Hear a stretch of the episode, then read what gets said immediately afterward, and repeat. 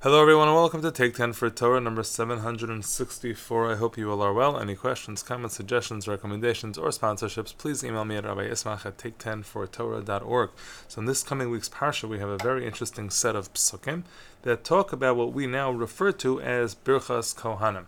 So, let's talk about these psukim and uh, list some of the elements at least that we um, encounter if you're Sephardic every single day, and uh, otherwise only on the holidays.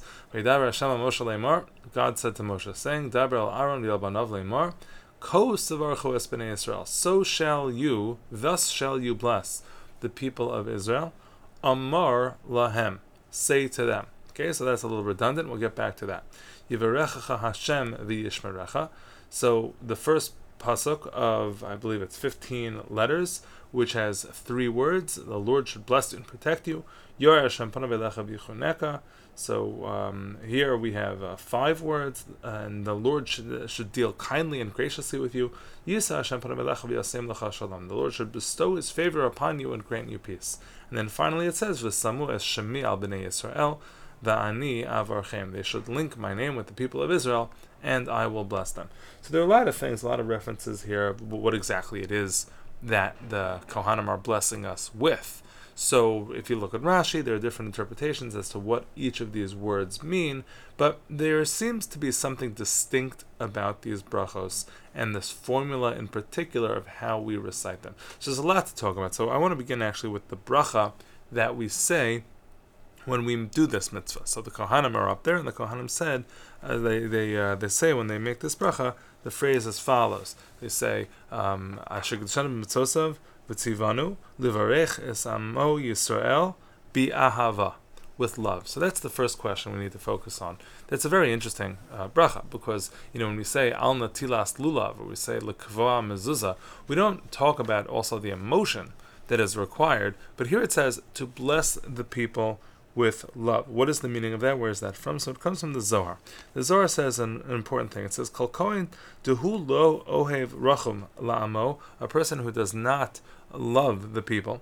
Oh, amad le, or let's say the people don't like him, lo yifros yadav livbracha la'amah should not go to bless the uh, people. Uksiv tov ayin hu only a person who is Tov Ayin will be blessed, or really it seems can bless. And what this means is, is that a person needs to be beloved, or needs to have a love, or I should say, and needs to have a love of the assembled to be able to bless. So why is this? Well, that's just natural. You know, in order to seek the success of another person. I can't be looking at them bitsaros ayin, which means with you know sort of narrow vision, uh, expecting that I have more than them and being jealous of everything they have.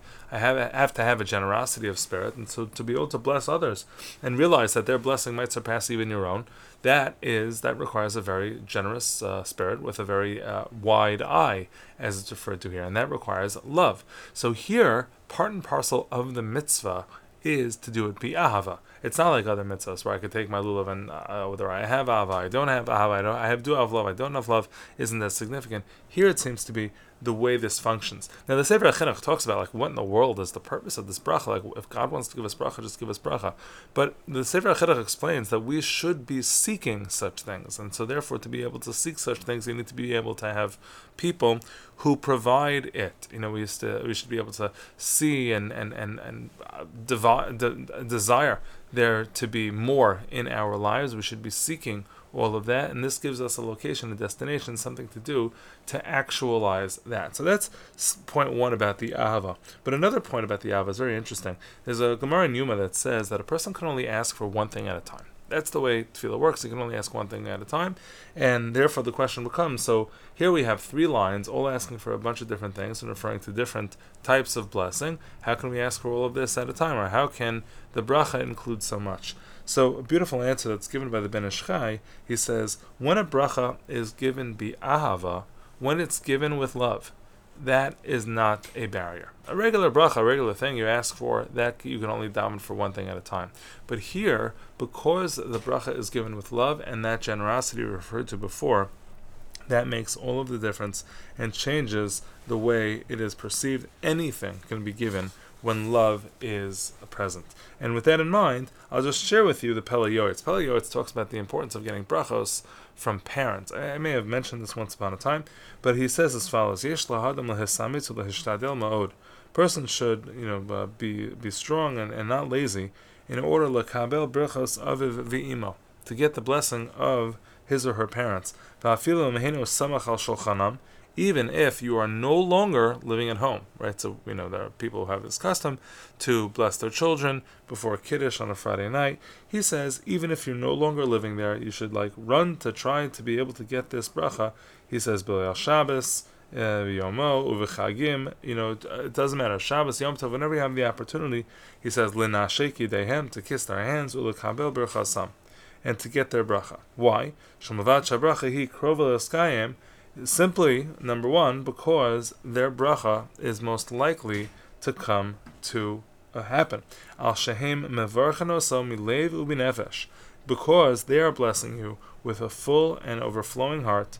Believe shalem kirachem of albanim. There is nobody in the world who seeks, hopefully, who seeks more for you than your parents. And so that ahava component, which is so critical for a bracha, that is uh, something which we should not um, we should we should take advantage of when we have that opportunity. This idea of having generous people bless you is something that comes up with benching as well.